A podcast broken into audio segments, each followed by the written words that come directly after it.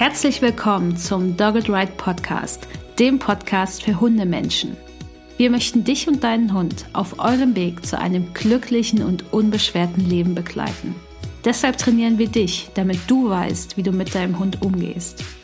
Du wirst Probleme erkennen, verstehen und lösen können. Denn wir sind uns sicher, dass du und dein Hund alles gemeinsam schaffen könnt.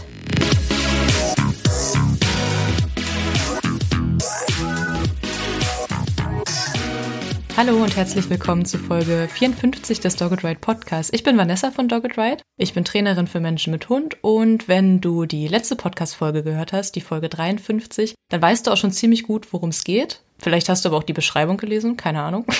und zwar rede ich heute, beziehungsweise Natalie und ich bin ja hier nicht alleine. Hallo. Wir reden in dieser kleinen Serie über die größten Fehler, die wir mit unseren Hunden gemacht haben. Und letzte Woche in der Folge haben Uli und Luisa über ihre größten Fehler gesprochen, mit ihren Hunden Paco und Amaya. Und ja, Natalie, die Woche sind wir dran. Genau. Ich freue mich aber. Willst du dich auch noch ganz, ganz kurz vorstellen für die Menschen, die dich vielleicht nicht kennen? Ja, ich bin Natalie, ich bin Trainerin für Menschen mit Hund bei Dogged Ride, das habt ihr ja schon gehört. Und ich habe eine Hündin namens Jobi und Jobi hatte ein paar Baustellen und da freue ich mich auch, heute mal über meine Fehler zu reden, die ich damals so gemacht habe. Ich würde sagen, wir machen das heute so. Wir sprechen ja über drei Hunde. Also einmal über meine Mara, dann über Nathalies Jobi und über meinen Simon. Äh, ich würde sagen, ich fange einfach mit Mara an. Dann kannst du ja mit Jobi mhm. weitermachen und dann machen wir, dann kommt das Beste äh, zum Schluss mit Simon.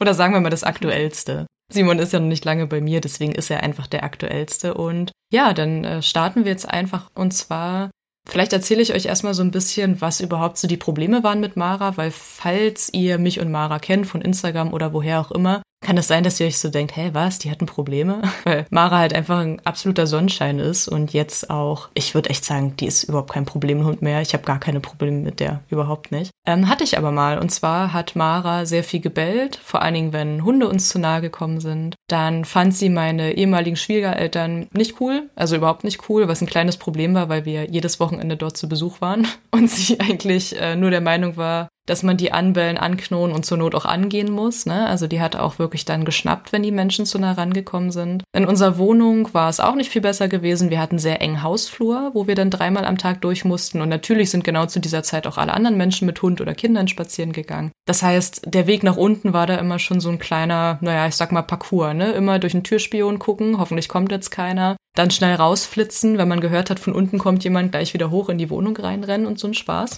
Und vor allen Dingen war es bei Mara auch so, beziehungsweise bis heute ist es so, wenn die Hunde in den direkten Kontakt mit dir gehen und die Schnute ein bisschen zu weit Richtung Hintern bewegen, dann hat sie die halt wirklich verjagt und auch lautstark verjagt. Teilweise hat sie auch nach denen geschnappt und auch öfter mal getroffen, vor allen Dingen, wenn die Hunde viel Fell hatten oder sehr träge waren und nicht schnell genug weggekommen sind. Und ja, gerade so dieses aggressive Verhalten gegenüber Menschen und Hunden, das war halt super unangenehm. Ne? Also brauchen wir gar nicht drüber reden, dass das nichts war, worüber ich mich gefreut habe.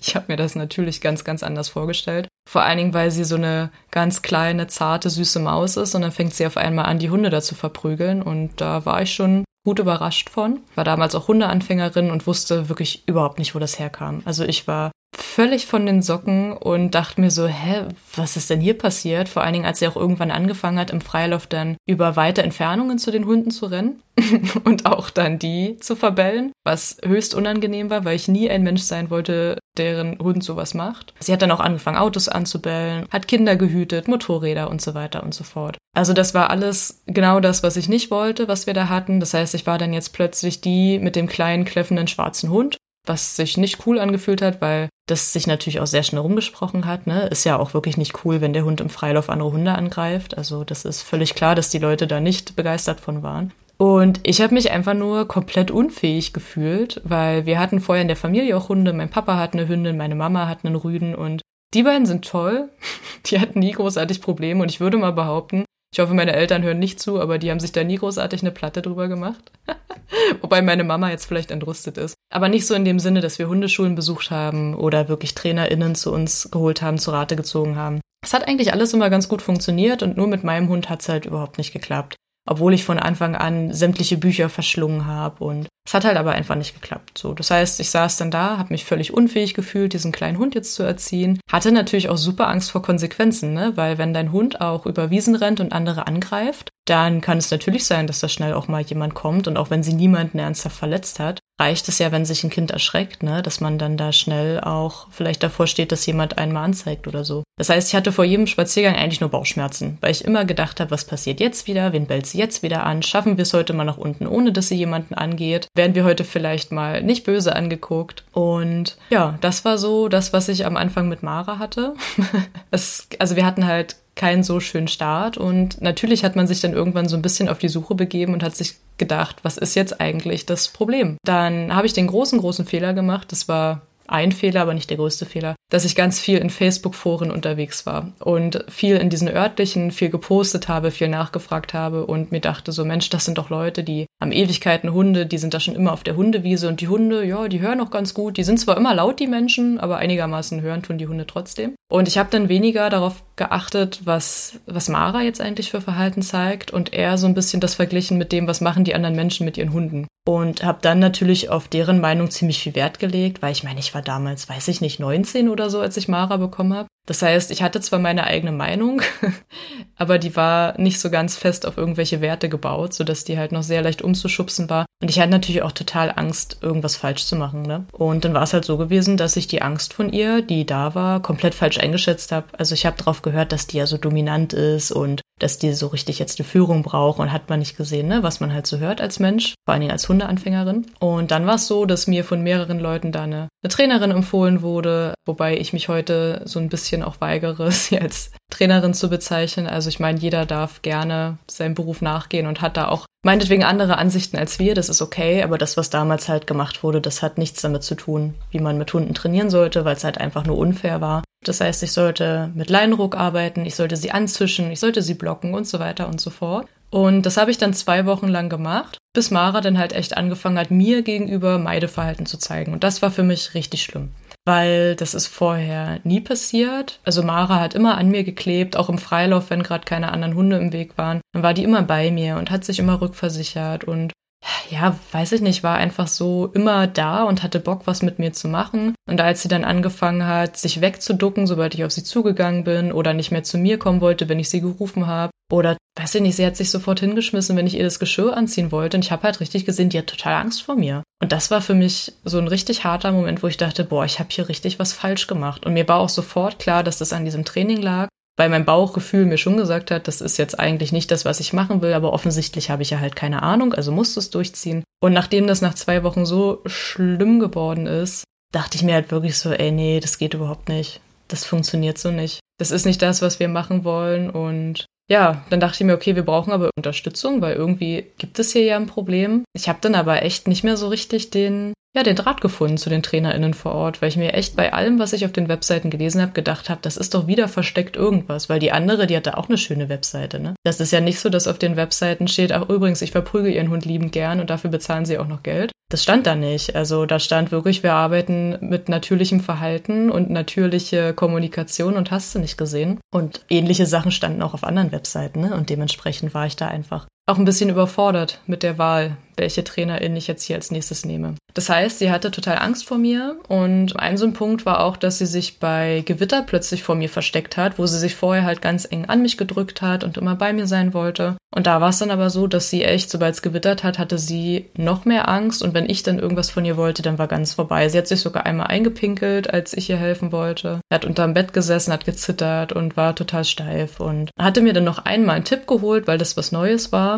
Also, dass sie sich wirklich eingepinkelt hat und ja, habe natürlich den typischen Tipp bekommen, ne? Ignorieren, nicht bestärken, äh, nicht trösten, das ist alles ganz, ganz schlecht. Und da war mir dann aber schon gleich klar, dass ich das nicht kann. Da war es mir dann auch egal, ob es, selbst wenn es so gewesen wäre, eine schlechte Idee ist, weil es ging mir einfach nicht gut, dazu zu gucken wenn ich merke, mein Hund braucht da halt echt Unterstützung. Und an Silvester war es richtig, richtig schlimm. Genau, also auch wenn ihr jetzt einen Hund habt, der mega Angst hat oder so, dann lasst euch da nicht erzählen, dass ihr den Hund ignorieren sollt. Ähm, das erzählen wir ja auch immer wieder, dass das keine gute Idee ist, weil es einfach unfair ist. Euer Hund braucht halt echt Hilfe und ihr als Bezugsperson, als Bindungspartnerin sitzt daneben und sagt so, hm, also ich merke ja nicht, dass hier irgendwas Beängstigendes ist. Das ist für den Hund einfach echt nicht cool. Ne? Also wenn du zum Beispiel auch einen sehr geräuschempfindlichen Hund hast oder weißt, dass der starke Angst an Silvester hat, dann mach bitte was dagegen. Und auch wenn wir jetzt schon Ende November haben, wenn du diese Podcast-Folge hier hörst, dann kannst du trotzdem noch was dagegen tun. Du kannst dich zum Beispiel noch zu unserem Silvester-Workshop anmelden und kannst da noch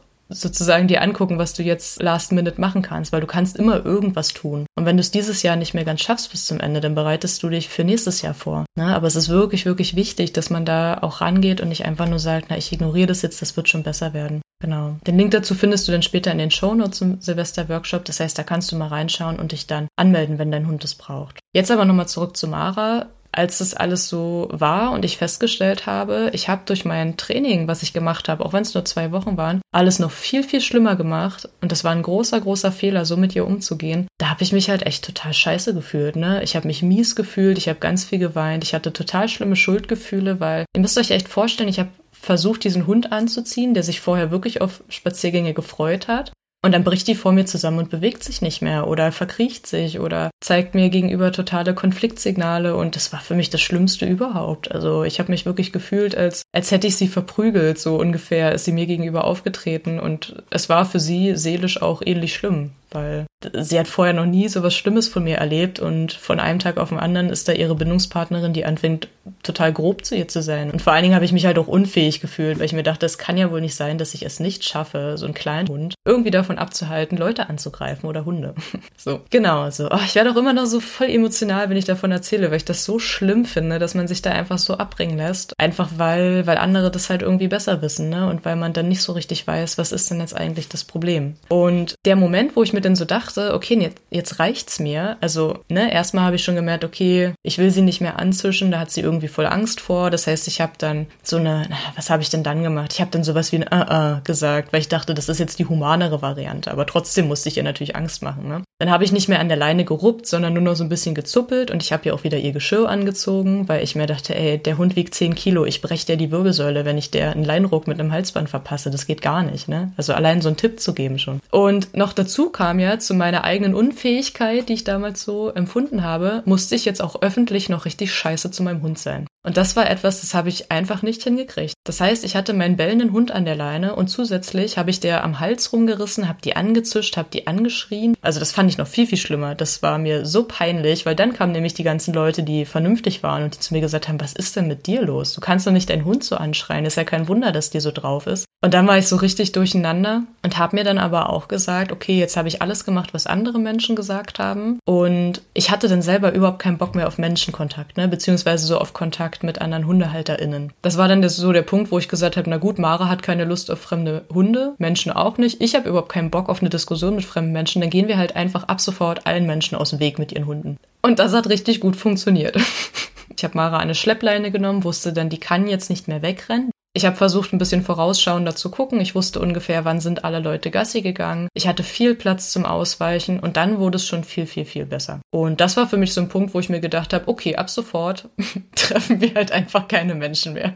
Genau. Und da, also damit haben wir dann angefangen. Das hat eine Weile ganz gut funktioniert und irgendwann war mir aber selber klar, ja gut, ich werde jetzt aber nicht für immer hier so am Feldrand wohnen. Ich werde irgendwann auch mal in die Stadt ziehen. Das war damals schon länger geplant und da war mir dann einfach klar, okay, ich versuch's nochmal mit dem Training. Ich weiß noch, dass ich mich auf Arbeit dann, ich habe damals in der Drogerie gearbeitet, wo Hunde auch mit rein durften und dann hatte ich eine Kundin und die war super lieb zu ihrem Hund. Also der Hund hatte auch so ein bisschen Angst, die fand mich total gruselig und dann haben wir uns so ein bisschen unterhalten. Die Hündin ist so um mich rumschlawenzelt. Dann habe ich ihr erzählt, dass ich ja auch so eine Hündin zu Hause habe. Und sie hat mir dann einen Tipp gegeben, wer eine ganz tolle Trainerin ist. Und dann hatte ich eine Trainingsstunde mit der lieben Tina Schwarz von Clever Dogs. Äh, ganz liebe Grüße an der Stelle. Tina und ich haben damals nämlich beide in Cottbus gewohnt. Tina war auch die allererste, die mir dann mal ganz plausibel erklärt hat, wie Körpersprache bei Hunden gedeutet werden kann, wie die Lerntheorie so grob funktioniert. Und das Ding war, dass ich damals selber mitten in der Ausbildung zur Ausbilderin in meinem Betrieb war. Das heißt, ich wollte selber Menschen ausbilden. Und uns im Betrieb war es damals schon total wichtig, dass wir Menschen so ausbilden, dass die auch wirklich lernen können und dass die Lernerfahrung positiv ist. Und dass wir nichts von Strafen halten und von den ganzen Tag nur auf den Leuten rumhacken oder irgendwas. Und als ich das alles so gehört habe, saß ich da und dachte mir so, äh, wie kann denn das sein, dass ich das in meinem Job so voll lebe? Und bei meinem Hund sehe ich das gar nicht, dass die Parallelen da da sind. Und dann sind wir rausgegangen. Wir haben mit dem Klicker damals immer schon so Tricktraining gemacht, Mara und ich. Und dann hat Tina mir gezeigt, wie ich das mit dem Markersignal dann draußen anwenden kann, in Hundebegegnungen anwenden kann und hatte einfach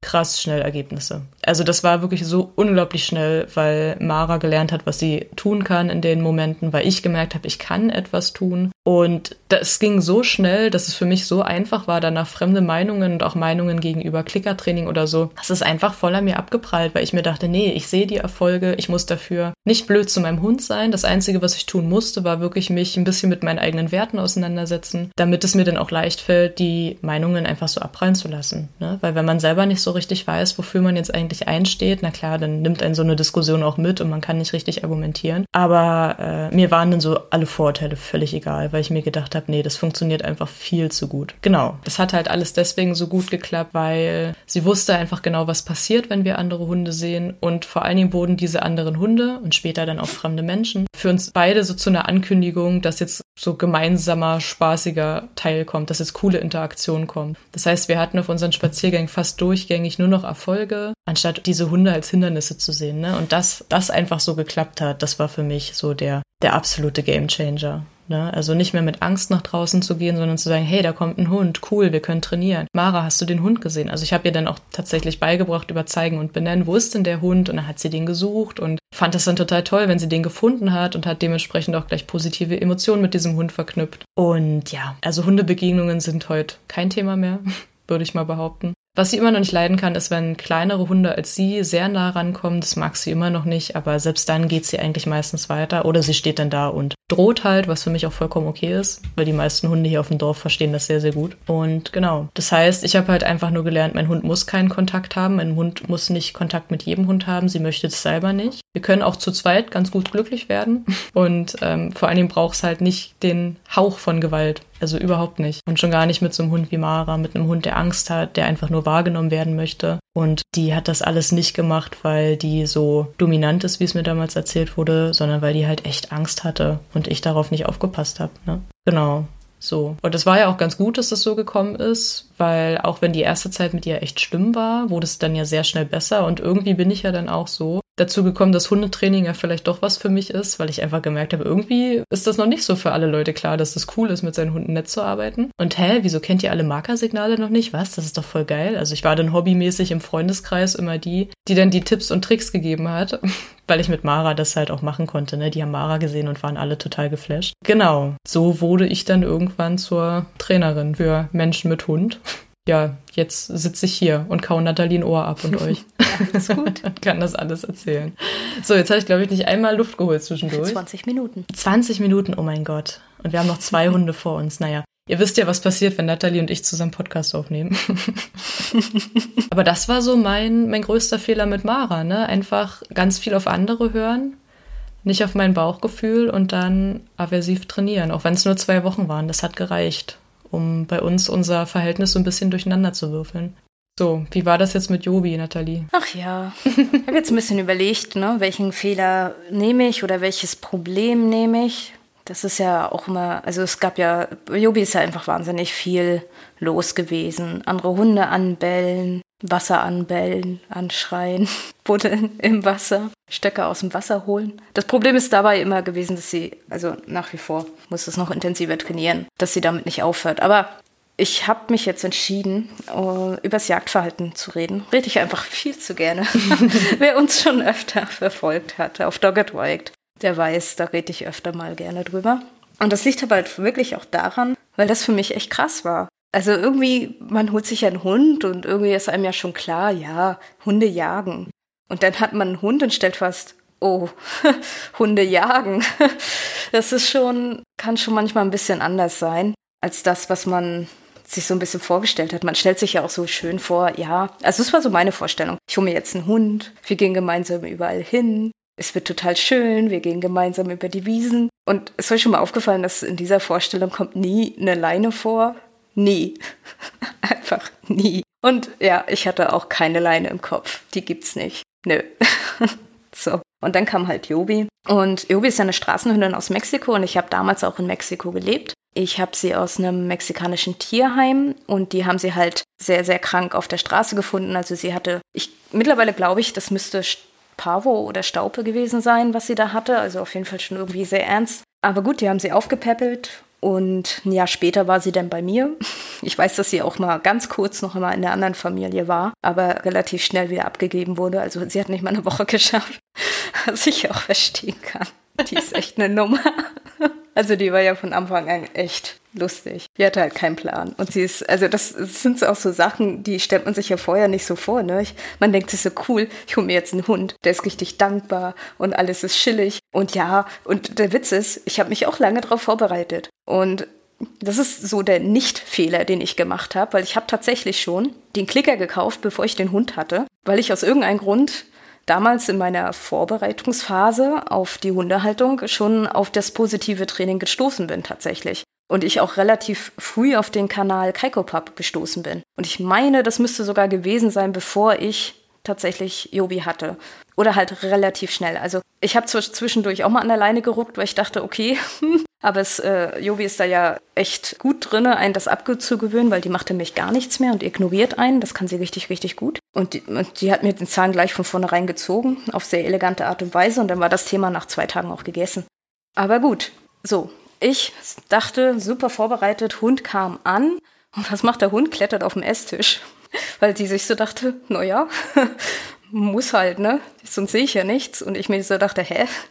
Wieso weiß die das nicht? Also das sind so Sachen, die wir auch so hatten. Also da gab es noch so einiges. Die Menschen vor allen Dingen aus meinem Training, die kennen sehr, sehr viele lustige Yobi-Geschichten. Aber was uns halt tatsächlich wirklich von Anfang an begleitet hat, ist ihr Jagdverhalten. Und zwar da, wo wir gewohnt haben, in Mexiko-Stadt, ist das also mal so ganz ab. Wer schon mal im London Hyde Park war und da die Eichhörnchen kennengelernt habt, so müsst ihr euch das vorstellen. So ist das auch in Mexiko-Stadt, auch in vielen Parks und auch in vielen Wohngebieten. Und ich habe auch in so einem Wohngebiet gewohnt, wo es sehr, sehr viele Eichhörnchen gab. Und wir hatten auch viele Hundefreunde. Wir waren auch so eine eingeschworene Gruppe und die Hunde hatten irgendwie alle Spitznamen und so. Und einer der Spitznamen von Yobi war La Psychopatha, also die Psychopathin, weil sie halt wirklich, ja. Also ihr müsst euch das so vorstellen. Alle Hunde spielen miteinander, so wie man sich das vorstellt. Alle Hunde machen Hundesachen. Yobi sitzt die ganze Zeit unterm Baum mit weit aufgerissenen Augen und stiert diese Eichhörnchen an. Das Einzige, worauf sie reagiert hat, bei diesen Eichhörnchen ist tatsächlich, wenn die Eichhörnchen ihr so Stückchen von der Feige, also es waren Feigenbäume, so zugeworfen haben. Das hat sie gegessen. Und ich frage mich bis heute, ob das wirklich Jagdverhalten ist, was sie da hat, oder ob sie jedes Mal denkt, geil, die füttern mich. Die schmeißen mir Nüsse zu, die schmeißen mir Früchte zu, weil das hat sie gegessen. Aber sonst saß sie da einfach nur unterm Baum und hat diese Eichhörnchen angestiert. Ist auch mal über so eine kleine Straße gelaufen zum Eichhörnchen, zum Baum und ja, das, äh, da hätte ich schon mit ein bisschen mehr ahnen müssen, dass dieser Hund jagt, aber scheinbar ja nicht so. Also ja, die jagt Eichhörnchen. Und ich habe auch irgendwie lustige Sachen versucht. Ne? Ich dachte so, okay, jetzt hole ich mir was richtig Krasses für sie, um sie davon abzulenken. Und deswegen erzähle ich das heute auch immer den Leuten im Training, dass die Hunde echt nicht da sind, wenn die ganz ernsthaft jagen. Weil ich habe damals ein rohes Stück Fleisch genommen und das Jobi so vor der Nase gehalten und dachte, dann dreht sie sich bestimmt um.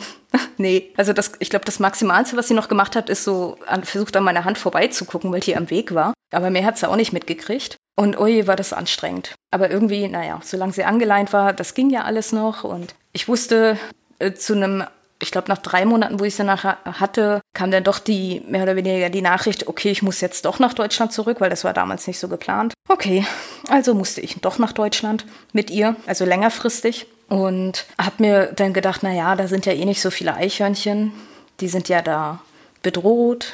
Die trifft man ja nicht so oft. Tut man ja auch tatsächlich nicht, also im Vergleich so. Und damals hat sie auch ähm, nicht nur Eichhörnchen gejagt, sondern auch, ich weiß gar nicht, was die in Deutschland sind, Opossums vielleicht. Ich kenne die nur unter dem Namen Tlaquache. Das ist aber echt nicht mal Spanisch, also keine Ahnung. Ich glaube, es sind Opossums. Und die hat sie auch gejagt. Da kann ich mich noch mich dran erinnern, dass sie dann mich nachts einfach mal losgeschossen ist weil ich ja dachte, boah, voll cool, ich kann ja meinen Hund hier ohne Leine führen. Konnte ich irgendwie auch, witzigerweise. Halt nur nicht, wenn da ein Eichhörnchen war oder irgendwas anderes zum Jagen. Man muss dazu sagen, ich hatte auch ein bisschen Glück gehabt, weil Jobi hat echt Respekt vor Katzen. Das heißt, Katzen jagt sie definitiv nicht. Wenn sie eine Katze sieht, dann wartet sie auf weitere Anweisungen. Und das ist ganz praktisch, weil Katzen waren da auch. Aber das war nicht so das Ding. Also wirklich nur diese Opossums und die Eichhörnchen. Und dann sind wir halt nach Deutschland, und es ist ja natürlich ein krasser Effekt so. Kommst du nach Deutschland mit so einem Hund aus Mexiko und der denkt sich erstmal so krass, Eicheln, Tanzapfen, wow.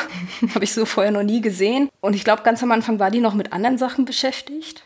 Und ich bin damals auch durch das Dorf, wo wir da gewohnt haben, bei meinen Eltern, bin ich auch mit ihr gelaufen ohne Leine. Und dann fing es natürlich schon ein bisschen so an, so, ach ja, Maulwurfshügel, Mäuse. Hm. Ich weiß noch, so bescheuert. Das, das ist auch so ein großartiger Fehler, den man auf gar keinen Fall machen sollte. Wenn man denkt, okay, mein Hund ist nicht so aufmerksam mir gegenüber und ich verstecke mich jetzt. Und bei den vielen Hunden ist es so, wenn die mitkriegen, dass ihr nicht mehr da seid auf einmal, erschrecken die sich und kriegen die Panik. Und bei Jobi war das so, die hat halt da gebuddelt und fand das richtig toll mit dem Buddeln. Ich bin, dachte mir so, okay, ich gehe jetzt einfach, die wird schon kommen.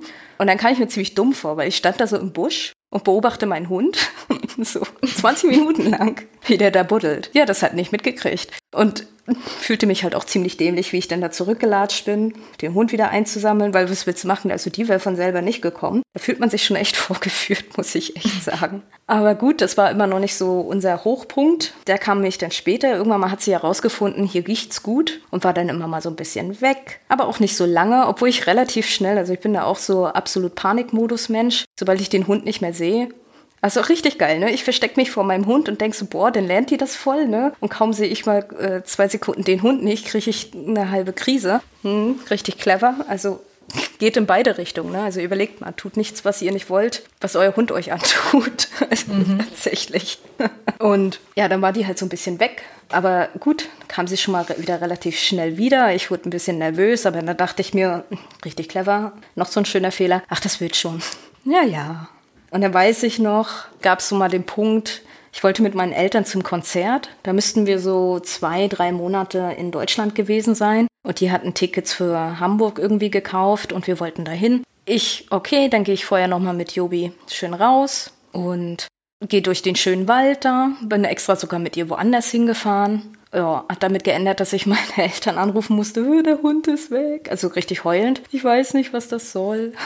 Ich bin doch schon, schon, schon mal hier ohne Leine durch den Wald gelaufen. Ja, Sie hat halt eine Fährte gehabt und weg war sie. Gott sei Dank, an dem Tag ist sie noch zurückgekommen. Ich glaube, das waren halt auch nur so eine Viertelstunde. Also mal zu sehen, wie schnell ich eskaliere. Ne? Eine Viertelstunde ist der Hund weg. Ich rufe heulend. Ich glaube schon nach fünf Minuten heulende Telefonanrufe. Aber das wird jetzt noch wichtig. Ähm, genau. Aber irgendwie habe ich immer noch nichts davon gelernt. Ich habe auch nicht, ich überlege gerade, ob ich da irgendwie dran trainiert hatte. Ich müsste schon in dieser guten Hundeschule in Rostock gewesen sein, die auch sehr nett arbeiten und positiv arbeiten. Aber irgendwie habe ich da, glaube ich, den äh, Knall immer noch nicht gehört. Auf jeden Fall kann ich mich dann daran erinnern, dass wir im großen Wald spazieren gegangen sind. Aber ich glaube, dass da fing es schon an, dass ich sie halt sehr viel an der Leine gelassen habe. Zumindest im Wald habe ich sie nicht mehr abgemacht dachte ich mir so, okay, das habe ich dann doch so halbwegs gelernt. Und dann waren wir halt so im Prinzip hinter dem Dorf, wo wir gewohnt haben, auf dieser Wiese, da wo ich mich versteckt habe und sie gebuddelt hat, was so gar nichts gebracht hat.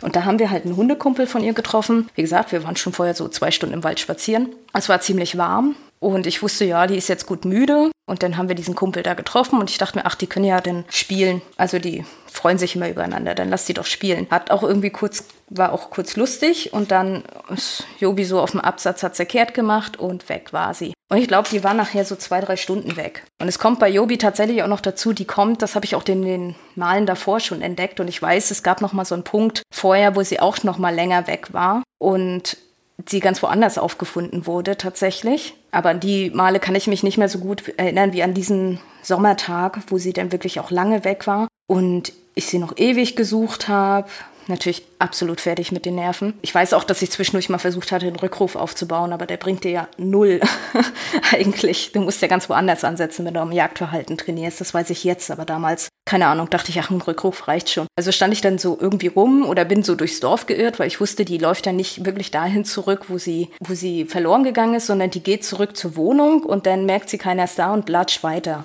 Das ist so Jobi. Was halt auch eine blöde Kombination tatsächlich ist. In der Regel, viele Hunde kommen dahin zurück, wo sie verloren gegangen sind. Aber nee, nicht Jobi, natürlich nicht. Wie auch.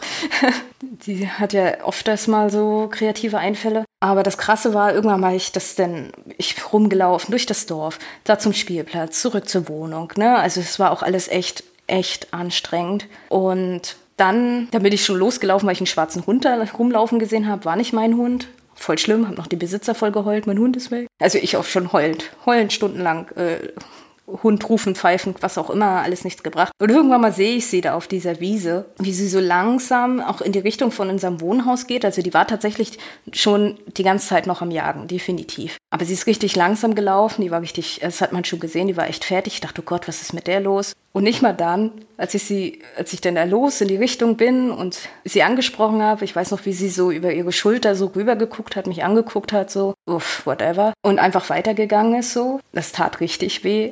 Einfach so, wie, wie oft ich auch immer gedacht habe, ich bin meinem Hund nicht wichtig genug und all diese ganzen Sachen, das hat wehgetan. Und dann ist sie halt noch ein paar Schritte gegangen und dann ist sie zusammengebrochen.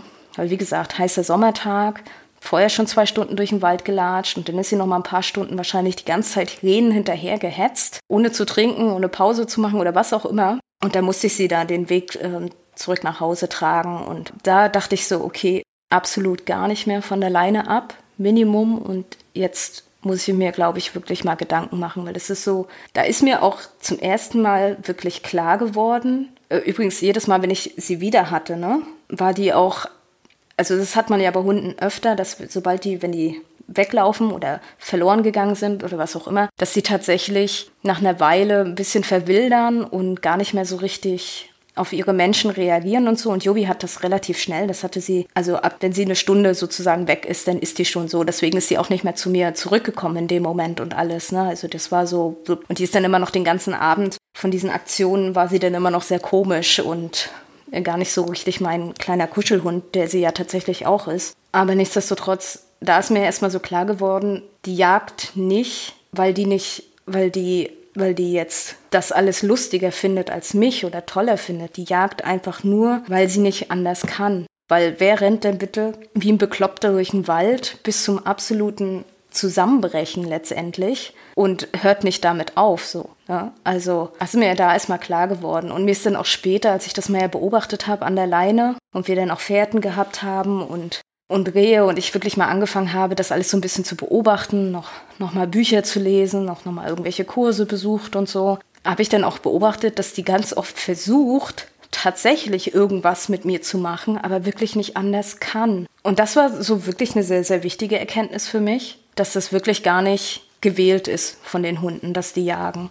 Die machen das halt einfach, weil das ganze Gehirn umstellt, umschaltet. Und dann ist halt erstmal was ganz anderes wichtig und man existiert gar nicht mehr in der Welt des Hundes. Also vor allen Dingen die Hunde, die wirklich, wirklich doll jagen. Und wie ich schon sagte, dann Kurse besucht, versucht da mehr zu lernen. Letztendlich auch, auch wie Vanessa erstmal Hundetrainerin geworden, weil ich mit dem Jagdtrieb nicht so richtig klar kam. Also auch mit anderen Sachen. Ne? Also wir hatten ja noch genug andere Sachen zu tun, so ist ja nicht. Aber das so sehr ich das, also ich muss auch recht sagen, ich habe auch lange gesagt, wie sehr ich das hasse, dass sie jagt. Und das ist auch nach wie vor so, dass ich mir manchmal denke, so mein Gott. Aber mittlerweile ist das ja ganz süß, ne? Früher also das waren so, nachdem sie auch wirklich da ein paar Mal weggelaufen ist, wurde auch ihr Verhalten im Wald nachher immer schlimmer. Ne? Also wir sind zwei, drei Meter in den Wald rein und die zog schon wie so ein Ochse, fing schon an zu schreien, wenn sie eine Fährte gehabt hatte. Und ich habe sie ja dann so diese letzten dramatischen Erlebnisse, vor allen Dingen das letzte jetzt hier mit dem der Sommertag und so, da dachte ich ja wirklich, naja, mein Gott, wir waren ja gerade im Wald. Und eigentlich habe ich sie ja auch mit dem Waldspaziergang garantiert schon richtig schön hochgepusht und so. Weiß ich jetzt auch, aber gut, was soll's. Aber wir waren ja auf dem Weg zurück und ja, worauf ich hinaus wollte, ist tatsächlich, es war ja dann wirklich so im Wald, es war krass anstrengend mit ihr und überhaupt nicht witzig und sie musste angeleint sein und ich hatte überhaupt gar keinen Spaß. Der Hund zieht wie bekloppt an der Leine, schreit schon, wenn sie eine Fährte hat. Und das ist ja heute nicht mehr so. Trotzdem habe ich heute, heute noch so Tage, wenn ich so richtig einen Scheißtag habe, bin ich sogar genervt davon, oh, jetzt muss ich die Leine festhalten. Da muss ich mir dann immer selber so ein bisschen äh, wieder sagen, ey, guck mal, wie weit du gekommen bist. Du kannst jetzt mit ihr drei Stunden durch den Wald spazieren, alles chillig. Wenn sie was sieht, was sie jagen kann, macht ihr was, die regt sich nicht mehr auf. Selbst wenn das da losrennt und wegsprint, ist sie mal kurz aufgeregt, sie kommt aber wieder schnell runter, ihr könnt trotzdem weiter spazieren gehen, du musst nicht mehr so früher dir den Hund unterm Arm klemmen gefühlt und einfach mit dem schreienden Tier aus dem Wald laufen. Ja, das, das geht ja auch nicht. Also ich weiß noch, aus dem Maulwurfshügel musste ich sie echt mal rausheben, weil das alles nicht mehr, die war nicht mehr da. Aber ja, und äh, nach wie vor, es gibt so Tage, wo ich mir immer noch so denke, boah, nervt. Und trotzdem ist es mittlerweile so, dass ich nicht mehr sage, boah, ich hasse das mit dem Jagdverhalten, sondern ich finde es tatsächlich sehr faszinierend. Deswegen trainiere ich auch sehr, sehr, sehr gerne mit Menschen am Jagdverhalten. Es ist ein bisschen anders als das Training an Hundebegegnungen, was ich auch sehr viel und sehr oft mache oder allgemein Aggressionsverhalten. Es ist halt einfach, es ist sehr individuell, wie Hunde jagen können. Und es ist super spannend auch zu sehen, wie sich das verändert. Und ja, es ist, es, es ist super schön. super schönes Training. Es braucht halt Geduld. Letztendlich hat sie mich dann dadurch gelehrt, das Jagdverhalten von Hunden mal mit ganz anderen Augen zu sehen. Das ist auch ganz schön. Sehr schön. Ja, Jagdverhalten ist halt auch so ein Thema, was einen, glaube ich, ähm, ganz gut verzweifeln lässt, ne? Weil das ja auch immer so ein bisschen, ja, weiß ich nicht, wenn du so wohnst wie du oder wie ich, also mitten am Wald und du kriegst einen Hund, der starkes Jagdverhalten zeigt, dann bist du da einfach stark eingeschränkt. Und ich glaube, daran ja. denkt man halt nicht immer. Man denkt sich so alles Mögliche durch. Aber ähm, das Jagdverhalten ist, glaube ich, so ein Ding, da denkt man sich, ja, das kriegt man schon in eine Bahn gelenkt, dann äh, sagt genau. man dem genau. Hund halt, nein, der darf das nicht. Aber stellt euch das mal nicht so einfach vor. Also, nee, ähm, es ist echt, ähm, also der Punkt, dass man dann da heulend im Wald sitzt, obwohl der Hund noch da ist, einfach weil es so scheiße ist, der ist doch, äh, kann ganz schön schnell erreicht sein. Und das ist, ich habe Hunde im Training, die jagen genauso krass wie Obi. Ich habe auch ein paar Hunde im Training, die sind da nicht ganz so expressiv bei beim Jagen und tun es aber trotzdem. Und das ist anstrengend. Das ist sau anstrengend, wenn du dir so denkst, hey, ich will mit meinem Hund durch den Wald spazieren gehen und der zieht dich da wie ein, wie ein Ochse. So, da fängt es ja echt schon an. Das ist, äh, ich kann das absolut nachvollziehen, weil ich das ja selber alles so erlebt habe, wie anstrengend das ist und wie furchtbar das ist, wenn, wenn man da schon ein bisschen entweder gar nicht dran trainiert hat oder zumindest schon mal ein bisschen. Und dann schafft man es halt weit genug in den Wald rein und dann ist da irgendwas, auf einmal doch eine richtig krasse Spur. Oder doch auf einmal das Reh, was da rumstand, was gefühlt da gar nichts zu suchen hatte um diese Tageszeit. und dann stehst du da und weißt, oh Scheiße, ich muss jetzt hier noch mindestens eine halbe Stunde zurücklaufen und der Hund ist jetzt schon am Durchdrehen und springt einfach nur ständig in die Leine. Und ich habe noch nicht mal einen sonderlich großen Hund, aber das nervt. Das, das nervt auch bei einem Chihuahua, wenn der richtig jagt. Also das ist, ist echt nicht so. Es ist vor allen Dingen kollidiert das auch so krass mit dieser Vorstellung, die wir alle haben. Deswegen habe ich das mal beschrieben. Was habe ich mir gedacht? Ach ja, wir gehen überall hin, alles ist cool, alles ist chillig. Und was habe ich nicht in meiner Vorstellung? Eine Leine. Und dann stehst du aber da und du kannst diese Spaziergänge, diese Waldspaziergänge, die man da machen wollte und wie man sich das so ausgemalt hatte, wie schön das wird mit dem Hund, kannst du gar nicht so machen in der Form. Und das kann echt an einem zehren. Und da ist man schnell an dem Punkt, wo man einfach sehr, sehr frustriert ist als Mensch von seinem Hund, mit seinem Hund. Aber wirklich, man kann was dran machen. Man kann viel dran machen. Und das macht tatsächlich dann auch Spaß. Und man lernt auch den Wald und das Feld nochmal ganz anders kennen, wenn man das so ein bisschen anfängt, durch die Augen des Hundes zu betrachten. Ja, total. Also ich glaube, deswegen ist Jagdverhalten ja für uns beide auch so spannend. Ich meine, wir haben jetzt den Bogen schon ganz gut über Frust gespannt, um dann gleich mit Simon anzuknüpfen. Das ist ja quasi ja, richtig, unser Stichwort. Hast du wieder sehr gut eingefädelt. Perfekt. Ja, klar. Und unser Frust hat sich auch zu einem sehr großen Teil im Wald abgespielt. Ähm, wobei eigentlich bei Simon überall. Aber der Wald natürlich, weil wir jetzt direkt am Wald wohnen. Ich hätte nicht gedacht, dass es tatsächlich für einen Hund schwieriger ist, aus der Innenstadt herauszuziehen an den Waldrand und dass das alles viele Bereiche schöner macht macht, aber diesen krassen Aspekt vom Jagdverhalten, dass der doch so alles überschatten kann, dass es echt anstrengend wird. Und mein Hund wiegt 30 Kilo. Also wenn der jagen will, dann, ja, der wiegt, also wie gesagt, der wiegt halb so viel wie ich, ne? Nicht mal. Also ich wiege nicht mal doppelt so viel wie er. Das heißt, auf dem könnte ich wahrscheinlich auch durch den Wald reiten, wenn ich möchte. da kommst du auf jeden Fall schnell voran. Also im Winter, wenn ich Skier anhabe, dann haben wir auf jeden Fall sehr schnell Strecke gemacht. Genau, also Simon, falls ihr Simon noch nicht kennt, Simon wohnt jetzt seit knapp einem Jahr bei uns, ein bisschen über ein Jahr. Im Sommer 2020 ist er eingezogen, weil wir uns während Corona dachten, auch eigentlich haben wir ja gerade viel Zeit und Kapazitäten für einen zweiten Hund. ja, und da, da kommt es auch wieder so ein bisschen zur Vorstellung, die dann so ein bisschen kollidieren mit der Realität. Wir wollten einen ruhigen Zweithund, einen älteren Hund, gerne so sechs, sieben, acht Jahre plus. Es sollte ein größerer Hund sein, weil Mara damit einfach besser zurechtkommt. Ja, also einen relativ großen Hund haben wir bekommen, wobei ich ihn eigentlich klein finde. Aber ich glaube, die meisten würden sagen, Simon ist ein großer Hund. Der wurde uns beschrieben als total ruhig und ausgeglichen. Aber ja, ich habe es in einer anderen Podcast-Folge schon mal erwähnt, was soll er auch anderes machen? er hatte nicht viel Platz, das heißt, er lag da halt einfach viel rum und hat sich da halt einfach so seinem Schicksal gefügt, ne, dass es da halt nicht viel zu tun gibt. Und als er dann bei uns eingezogen ist, war die ersten drei Tage alles super. Ich dachte mir so, ey, geil, der entspannteste Hund auf der Welt, Wahnsinn. Hab mich schon gefühlt, als wäre ich der absolute Oberprofi, ne, und es war ja auch nicht so, dass ich jetzt nichts wusste, ne, zu dem Zeitpunkt. Da hatte ich Amara dann auch schon fünf Jahre fünf oder sechs, ich bin mir nicht sicher. Also auch schon einige Zeit, auch schon viel gelernt. Und ich dachte mir, hey, du hast das mit dem Aggressionsverhalten hingekriegt von Mara da kann ja jetzt kommen, was will. Das kriegst du alles hin. Ähm, ich habe aber so ein bisschen unterschätzt, wie krass es ist, wenn ein Hund leicht gestresst ist und leicht frustriert wird. Und ich habe auch ein bisschen unterschätzt, wie schnell ich denn doch frustriert werde. Das hätte ich vorher tatsächlich nicht gedacht. Und ich wurde schon oft in meinem Leben sehr gestresst und kann damit eigentlich relativ gut umgehen. Ja, genau. Also was war eigentlich mit Simon überhaupt das Problem? Der war super schnell gestresst und das hat sich so gezeigt, dass er Dinge zerstört hat, dass er im Freilauf sofort weggegangen ist und jagen gegangen ist. Also der brauchte nicht mal wirklich eine Spur in die Nase. Der hat nur gemerkt, der Karabiner ist ab oder ich lasse die Leine fallen und er ist sofort losgerannt. Und ähm, wir hatten dann auch einen Moment, wo ich wirklich eine halbe Stunde da stand. Es hat geregnet. Und ich hatte auch so einen Moment, der mir richtig wehtat, weil ich stand dann auf dem Feld, komplett aufgelöst, weil ähm, bei uns in der Gegend war es auch geläufig, dass der Hunde auch erschossen wurden oder auf Hunde geschossen wurde, mhm. wenn die ähm, wild gehetzt haben. Ne? Also ich sag mal so, es ist auch nicht cool, wenn ein Hund wild hetzt. Also ich will das jetzt gar nicht irgendwie verharmlosen, dass mein Hund da wirklich wild gejagt hat. Und er stand dann auf dem Feld, er hat mich gesehen, ich war total froh. Ich habe ihn zu mir gerufen, habe mich gefreut, habe gesagt, hey Simon, hier bin ich, komm schnell zu mir. Und er hat mich angeguckt, hat sich geschüttelt und ist nochmal losgerannt. Und ich war so, ey, das, das oh, ist jetzt bitte ja. nicht dein Ernst. Das ist nicht dein Ernst. Den kenne ich auch. Hab, hab dann auch unter Tränen, wirklich unter Tränen, meine Schwester angerufen. Ich habe gesagt, du musst mir bitte helfen. Ich krieg diesen Hund nicht eingefangen. Er rennt immer weiter vor mir weg. Und ich hatte wirklich, wirklich große Panik gehabt. Und normalerweise bin ich jetzt nicht so schnell aus der Ruhe zu bringen. Aber da war mir wirklich ein bisschen anders gewesen. Und dann war es so gewesen, was mir noch mehr wehgetan hat. Meine Schwester ist, die hat mit Hunden nicht viel zu tun. Die ist eher der Katzenmensch. Und sie kam dann an mit dem Auto. Simon hat ihr Auto gesehen und ist sofort zu ihr gerannt.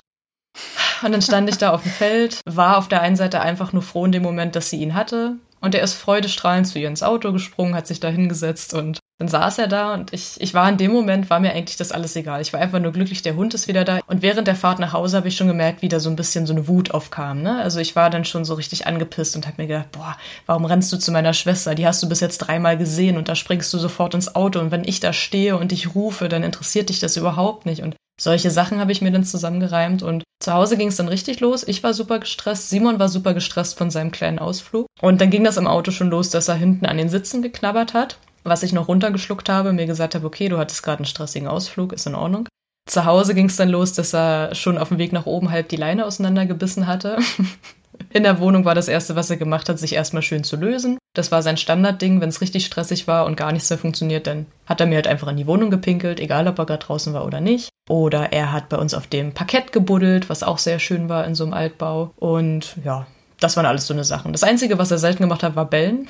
da war ich immer sehr dankbar für. Aber er hat halt, wie gesagt, Türrahmen angefressen, äh, mit seinem Bullenschädel die Türen äh, fast, also er wollte die immer aufschubsen und ist dann halt gegengerannt. Ich dachte mir jetzt mal, ey, das, das habe ich noch nie gesehen, dass ein Hund so drauf ist und das hat mir auch nie jemand geglaubt. Ne? Wenn ich das erzählt habe, alle haben immer gelacht und heute muss ich auch drüber lachen. Aber ich habe gesagt, Leute, der Hund ist nicht normal. Irgendwas stimmt mit dem nicht, weil ich das einfach noch nie erlebt habe, so ein Hund. Wirklich noch nie, dass jemand so gestresst ist und dann das so zeigt, dass er sich selbst halt auch wirklich wehtut, ohne das zu merken. Das war halt so dieser Punkt, wo ich gedacht habe, ey, irgendwas stimmt nicht mit dem und ich weiß nicht, wie ich dem jetzt helfen soll. Genau, und das bei schreiend in der Leine hängen mit Wild, das hatten wir auch. Vor allen Dingen, nachdem er mal wild gejagt hat konnte ich keinen Wald mehr mit ihm betreten. Das ging einfach nicht. Ich habe mir dadurch auch ehrlich gesagt ein bisschen das Autofahren versaut, weil wir immer ausschließlich Auto gefahren sind, um in diesen Wald zu kommen. Und seitdem ging das auch nicht mehr mit Autofahren. Also er hat dann hinten drin gestanden, er hat sich schon aufgeregt, er ist tierisch dann da hinten ausgeflippt, hat die Kleine auch noch angesteckt. Also Mara hat dann auch angefangen zu singen im Auto. Und dann hatte ich da zwei, ähm, ja, zwei johlende Hunde hinten drinne und war eigentlich schon vor dem Spaziergang massiv gestresst. Und ähm, das hat sich dann halt immer so weitergezogen. Ne? Also unsere Spaziergänge mit Simon sahen ungefähr so aus, ich habe das Haus verlassen. Er hat zum Beispiel einen anderen Hund gesehen.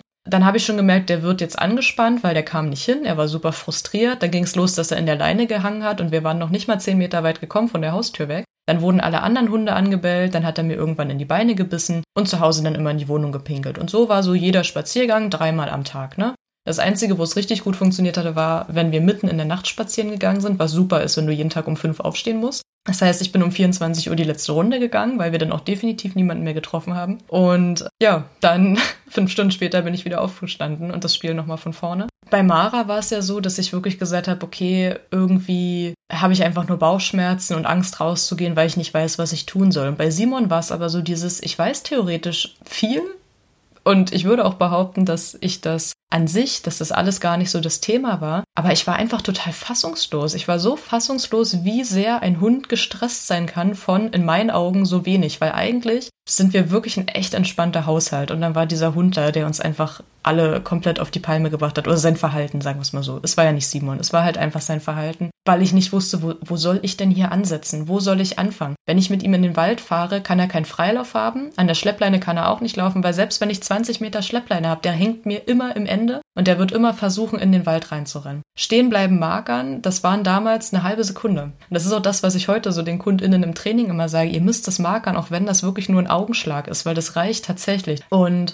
das alles nur, weil ich wirklich jede noch so kleine, jedes noch so kleine Muskelzucken, was darauf andeutet, dass der gleich stehen bleibt, habe ich gemarkert und habe das so immer weiter rausgekratzt. Aber es war einfach nur unglaublich anstrengend. Also das muss ich echt so sagen. Es war nicht einfach und ich glaube, mein größter Fehler mit Simon war tatsächlich nicht mal so richtig im Training anzusiedeln, sondern ich habe einfach echt nicht gut auf mich aufgepasst. Meine Bedürfnisse waren total nichtig, weil ich nur geguckt habe, was kann ich jetzt für diesen Hund tun, was kann ich für den anderen Hund tun, weil wenn du einen Hund hast, der deine volle Aufmerksamkeit braucht, dann kriegt der andere Hund natürlich viel weniger ab. Das heißt, auch Mara hat irgendwann wieder angefangen, Menschen anzubellen, Hunde anzubellen, weil was sollte sie auch tun? Ich habe den Großen gemarkert und sie stand daneben, war so, entschuldige mal, ich bin aber gerade auch voll brav. Und natürlich guckt die sich irgendwann ab, na, was muss ich denn tun, damit du mich mal wieder beachtest? Das heißt, ich war total gestresst, war dann acht Stunden am Tag in der Schule, kam dann nach Hause, habe schon wieder gehört von meinem Freund, wie die Spaziergänge waren, war schon wieder bedient und bin einfach gar nicht mehr dazu gekommen, mal irgendwas zu machen, was mir jetzt gut getan hätte. Ich hatte keine Zeit dafür, ich hatte keinen Kopf dafür und ich war einfach nur froh, wenn ich abends irgendwann mal die Beine hochlegen konnte. Und das war halt aber auch genau das Problem, weil es kann halt mit einem Hund nicht besser werden, wenn es dir selber einfach nur scheiße geht. Also wenn du wirklich kopfmäßig so ausgebrannt bist und gar nicht mehr weißt, wo du jetzt anfangen sollst. Und dann war es natürlich so, dass alles, was Simon gemacht hat, fand ich kacke. Das war dann so dieser Punkt, wo egal was dieser Hund getan hätte, ich hätte irgendwas gefunden, um ihm das jetzt madig zu machen, um zu sagen so, oh nee, das macht er jetzt nur aus dem und dem Grund und bin da so völlig aus meinem, aus meinem eigentlichen theoretischen Wissen raus, weil ich halt einfach so ausgebrannt war. Und das ist genau der Punkt, wo wir im Training immer sagen, da ist beim Hund der denkende Teil nicht mehr aktiv, sondern die handeln nur noch. Und genau in dem Punkt war ich auch. Ich konnte nicht mehr klar denken, ich konnte nicht mehr logisch überlegen, sondern ich habe einfach nur noch meinen Emotionen dann so freien Lauf gelassen. Habe den Hund angeguckt und dachte mir so, boah, ich wünschte, du wärst gerade nicht da. Also so schlimm war es tatsächlich manchmal, dass ich echt dachte, ey, wem gebe ich jetzt diesem Hund? Ich kann nicht mehr. Und es gab eine Woche, da war ich alleine mit Simon und musste halt also nicht auf Maras Bedürfnisse gucken. Äh, mein Freund war nicht da und ich war wirklich nur ganz allein mit Simon. Ich hatte, glaube ich, sogar schulfrei gehabt oder Urlaub. Also ich war auf jeden Fall auch zu Hause. Und obwohl ich mich den ganzen Tag nur mit Simon beschäftigen musste, war das mal ganz cool, weil ich gemerkt habe, okay, ich habe das voll falsch eingeschätzt. Ich dachte dadurch, dass der immer am anderen Ende der Leine hängt draußen oder so gar nichts mit mir macht, dass der mit mir nicht so viel zu tun haben möchte. Und als der aber so 100% meine Aufmerksamkeit hatte, habe ich erstmal festgestellt, dass der halt super gerne Sachen mit mir macht. Das war so der Punkt, wo ich mir dachte, scheiße, ey, du da stellst dem Hund die ganze Zeit irgendwelche Sachen, obwohl du es viel besser weißt und der will halt einfach nur irgendwas mit dir machen, weiß aber selber nicht wie, dann sind wir beide frustriert und genau, ich war dann halt wegen Dingen sauer, über die ich bei Mara total gelacht habe. Jetzt habe ich mir den Kopf und Kragen geredet. Jetzt weiß ich auch gar nicht, was ich eigentlich sagen würde. Aber als ich dann alleine mit diesem Hund war, habe ich gemerkt, hey, okay, der hat eigentlich voll Bock mit mir was zu machen. Und irgendwie muss es doch klappen, dass ich das mit diesem Hund hinkriege. Das kann doch nicht sein. Und er hatte ja auch so seine guten Seiten. Er war super menschenfreundlich, ist er bis heute. Er ist ein bisschen ungeschickt, auch im Hundekontakt. Er ist halt immer ein bisschen sehr aufgeregt und das finden manche Hunde nicht so toll, aber schafft es da eigentlich auch immer besser, sich dann doch ein bisschen zu bremsen und eher mal durchzuatmen vorher. Und so, und die Lösung war dann eigentlich, oder die Lösung ist halt bis heute, ich kann ja diesen Satz, du musst nur entspannt sein, überhaupt nicht leiden. Ich finde das auch ganz schlimm, wenn äh, KundInnen mir erzählen, dass sie diesen Satz gehört haben, weil das ein bisschen sehr kurz gedacht ist, weil hinter du musst entspannt sein steckt ja halt auch ein bisschen was, ne? Also das ist nicht nur Entspannung und mal tief durchatmen und dann funktioniert das schon, sondern man, ich musste mich, damit es im Training besser läuft, erstmal selber sammeln und sortieren und mal gucken, was sind denn gerade meine Bedürfnisse, die gerade nicht erfüllt werden, wie können wir das vereinbaren, wie kann ich das mit den Hunden vereinbaren. Und vor allen Dingen habe ich da auch gemerkt, dass ich auch mal was ohne Hunde machen muss. Weil ihr könnt euch vielleicht vorstellen, wenn man auch mit Hunden arbeitet und dann hat man zu Hause so einen Hund, der so 100% Aufmerksamkeit gefühlt braucht, dann hat man das irgendwann total drüber. Das heißt, ich musste auch irgendwann mal sagen, okay, heute bin ich mal nicht für die Hunde verantwortlich oder mal wenigstens drei Stunden nicht. Und das hat dann wieder vorausgesetzt, dass ich meinem Partner auch mal ein bisschen die Verantwortung abgebe. Und ich bin echt kein Mensch, der gern Verantwortung abgibt. Bin dann leider so ein kleiner Kontrolletti. Aber ihr merkt schon, das waren alles so eine Sachen, wo ich sagen muss, okay, das ist nicht einfach nur, sei doch nur entspannt und gib doch mal ein bisschen das Markersignal und mach doch mal dies und mach doch mal das. Das war alles super Training, was ich gemacht habe. Das hat aber nicht so ganz gefruchtet bei ihm und bei mir, weil ich diesen ganzen Hintergrund da so ein bisschen äh, verdrängt habe, dass ich eine Pause brauche und dass er mal eine Pause von mir braucht und dass wir dann aber auch viel Zeit zusammen brauchen. Ja, das war so mein größter Fehler mit Simon, mir einfach so zu denken, ja, erstens weiß ich ja jetzt schon ganz viel und das wird schon nicht so schlimm, also auch diese Erwartungshaltung. Die wäre aber gar nicht so schlimm gewesen, wenn ich zwischendurch einfach auch gut aufgepasst hätte, dass ich jetzt halt auch die Kapazitäten habe, das Training so durchzuziehen. Und das wurde dann natürlich auch nicht sofort besser mit dem Training, ne? Das war trotzdem noch viel Arbeit, aber jetzt nach einem Jahr kann ich halt echt sagen, dass ich noch mal viel mehr auf die Bedürfnisse gucke von allen. Ne? Also Bedürfnisse sind halt wirklich nicht verhandelbar und Ansonsten, was, was hat sich da jetzt verändert? Also ich glaube, mein Humor ist noch ein bisschen zynischer geworden als vorher schon, weil ich halt einfach über alles so ein bisschen sehr viel lachen muss, was Simon macht und das nicht mehr ganz so schlimm finde. Und vor allen Dingen habe ich aber auch total das Verständnis dafür, wenn bei den Menschen bei uns im Training mal die Nerven blank liegen und die echt mal sagen, ich kann gerade nicht mehr, ich kann gerade wirklich nicht mit diesem Hund, was soll ich tun? Und die da, glaube ich, weiß ich nicht, schätze ich so einen relativ gut auffangen kann, damit dass ich halt einfach sagen kann, hey, das geht vorbei und wir kommen da jetzt zusammen durch durch diese Zeit, das wird besser. Und das wird es auch wirklich, das ist nicht nur eine Phrase. Weil, wie gesagt, der liegt jetzt hier neben mir und schläft seit, weiß nicht, wie lange sprechen wir jetzt schon, Nathalie? Eine Stunde. Naja, hoppala. Eine Stunde. Wer hätte das gedacht? Und der liegt jetzt hier und schläft oder auch wenn ich Trainings habe, der kann schlafen, wo er früher wirklich, äh, ich habe mein altes Doc-Journal gefunden da habe ich ja erst alles immer aufgeschrieben, was er so gemacht hat. Und unser Highscore war damals in meinem Dankbarkeitstagebuch. Simon hat heute drei Stunden geschlafen am Tag. Ähm, ja, drei Stunden ist sehr wenig. Sehr, sehr wenig. Also wenn jemand zu uns ins Training kommt, der mir erzählt, sein Hund schläft drei Stunden am Tag, dann läuten bei uns, glaube ich, alle Alarmglocken. Ja. Und ja, der ist echt ein cooler Kerl geworden. Und mittlerweile können wir auch ganz gut im Wald spazieren gehen ich muss da einfach sehr achtsam sein. Ne? Also ich muss wirklich gucken, wann wird es zu viel, was können wir jetzt tun und wie schaffe ich es ihn nicht zu frustrieren, weil der will halt viel mit mir machen, aber das muss halt echt auf freiwilliger Basis sein, weil wenn ich den permanent abrufe und jetzt den Rückruf trainiere, dann ist der so genervt von mir, dass der infolgedessen noch weiter wegrennt. ja, so viel zu, zu Simon. Ich fand das auf jeden Fall jetzt ein wahnsinnig schönes Schlusswort. Achtet nicht nur auf die Bedürfnisse von euren Hunden, achtet auch wirklich drauf, wie geht's euch, wie könnt ihr euch auch manchmal helfen und wie könnt ihr auch mal Abstand von euren Hunden gewinnen. Weil das ist tatsächlich wichtig. Gerade wenn ihr Hunde habt, die wirklich viele, viele Verhaltensprobleme haben und ihr da sowieso schon kein, kein Land mehr seht, achtet denn zumindest erstmal auf euch. Schaut auch erstmal, okay, was kann ich jetzt machen, damit es mir gut geht, weil viele, viele, viele Fehler, die wir besprechen und die wir jetzt genannt haben, wenn man mal schaut, wie die jetzt entstanden sind, ganz oft ist es Überforderung und deswegen ist es wichtig, dass ihr auch wirklich einfach schaut, wie geht's euch. Und es ist auch wirklich okay. Ihr dürft euch das sagen und ihr dürft das verinnerlichen. Es ist okay, wenn ihr euch Zeit für euch nehmt. Es ist okay, wenn ihr sagt, okay, jetzt macht mal jemand anders den Hund oder ich suche mir jemanden, der jetzt den Hund für einen halben Tag nimmt oder was auch immer und ich mache wirklich nur was für mich. Und tut das dann auch. Fangt dann nicht an so, oh, heute muss ich jetzt aber die GEZ bezahlen, weil endlich habe ich mal Zeit und den Kopf frei. Nein, es ja. ist euer Tag. Nehmt euch bitte die Zeit. Die GEZ kann warten. Meistens. Ab der dritten Mahnung nicht mehr. Nein. Sie wartet so lange, bis sie nicht mehr wartet. Richtig. Genau, ja. nein. Achtet auf euch. Achtet auf eure Bedürfnisse und nehmt euch Pausen. Weil es ist, ja. ist wirklich nicht zu unterschätzen. Und ich sehe das immer wieder und Vanessa kennt das ja auch im Training mit ihren Menschen. Oft weiß ich, frage ich mal nach, sag mal, wie geht's dir eigentlich? Und oft genug sage ich da auch mal, du, du musst nicht jeden Tag mit deinem Hund alles trainieren. Und wenn du merkst, das geht gerade nicht, weil da noch so viele andere Sachen sind, dann geht das jetzt erstmal nicht. Dann schau einfach, wie kannst du es so angenehm wie möglich machen. Für alle. Am idealsten, aber auch manchmal auch erstmal für dich, wenn das jetzt erstmal das Wichtigste ist, weil du hast die Verantwortung. Deswegen, man ist ja selber als Mensch immer sozusagen die Basis, auf die alles dann aufbaut für den Hund. Deswegen, die muss solide sein und der muss es gut gehen. Okay, dann bedanken wir uns auf jeden Fall dass ihr uns zugehört habt. Ich hoffe, es hat euch gefallen. Ihr könnt uns auch super gerne eine tolle Bewertung geben für den Podcast.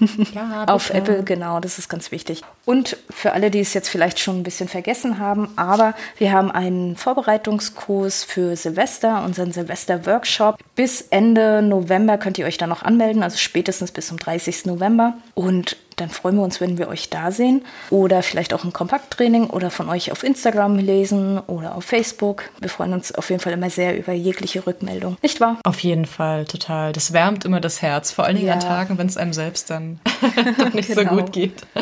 wenn man dann hört, so, hey, ich habe ein ähnliches Problem und cool, dass ihr darüber gesprochen habt. Das ist immer ganz, ganz toll. Das ist ja auch das, was wir einfach erreichen wollen, dass ihr euch damit identifiziert und merkt, dass ihr nicht alleine seid und dass nicht immer alles tutti frutti sein muss. Das ist es halt auch wirklich nicht, ne? Richtig, ja. Das ist so eine Idealvorstellung, aber die gibt es nur bei Lassie oder bei Kommissar Rex. Ich glaube, der war auch immer ganz chillig, aber sonst Ich, ich habe ich hab Lassie nie gesehen, keine Ahnung. Ich glaube, das ist ewig her. Aber gut, bevor wir jetzt damit anfangen, ich wünsche euch einen schönen Tag. Ich wünsche euch, dass ihr es schafft, auch für euch mal eine Pause einzurichten und ärgert nicht, euch nicht über eure Fe äh, Fehler, die ihr gemacht habt, sondern schaut einfach nach vorne, weil es wird besser, wirklich. Es wird immer besser. So, hier ist nochmal Vanessa. Mir ist gerade beim Schneiden aufgefallen, dass Nathalie und ich euch was ganz Wichtiges gar nicht erzählt haben. Und zwar gehen wir morgen am Sonntag, dem 28. November, nochmal live auf Instagram um 15 Uhr auf unserem Instagram-Kanal. Den Link dazu findest du in den Show Notes und wir werden dann einfach nochmal ein bisschen über unsere Fehler sprechen, wie wir damit umgegangen sind. Und dann hast du die Möglichkeit, uns nochmal alle deine Fragen dazu zu stellen. Also wenn du diese Folge jetzt gehört hast und du jetzt noch was von uns wissen möchtest, dann komm gern morgen um 15 Uhr zu Instagram auf unser Profil und dann kannst du uns deine Fragen dann live stellen. Bis dahin, ciao.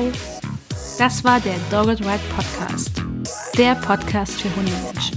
Wir möchten dich und deinen Hund auf eurem Weg zu einem glücklichen und unbeschwerten Leben begleiten. Deshalb trainieren wir dich, damit du weißt, wie du mit deinem Hund umgehst. Du wirst Probleme erkennen, verstehen und lösen können. Denn wir sind uns sicher, dass du und dein Hund alles gemeinsam schaffen könnt.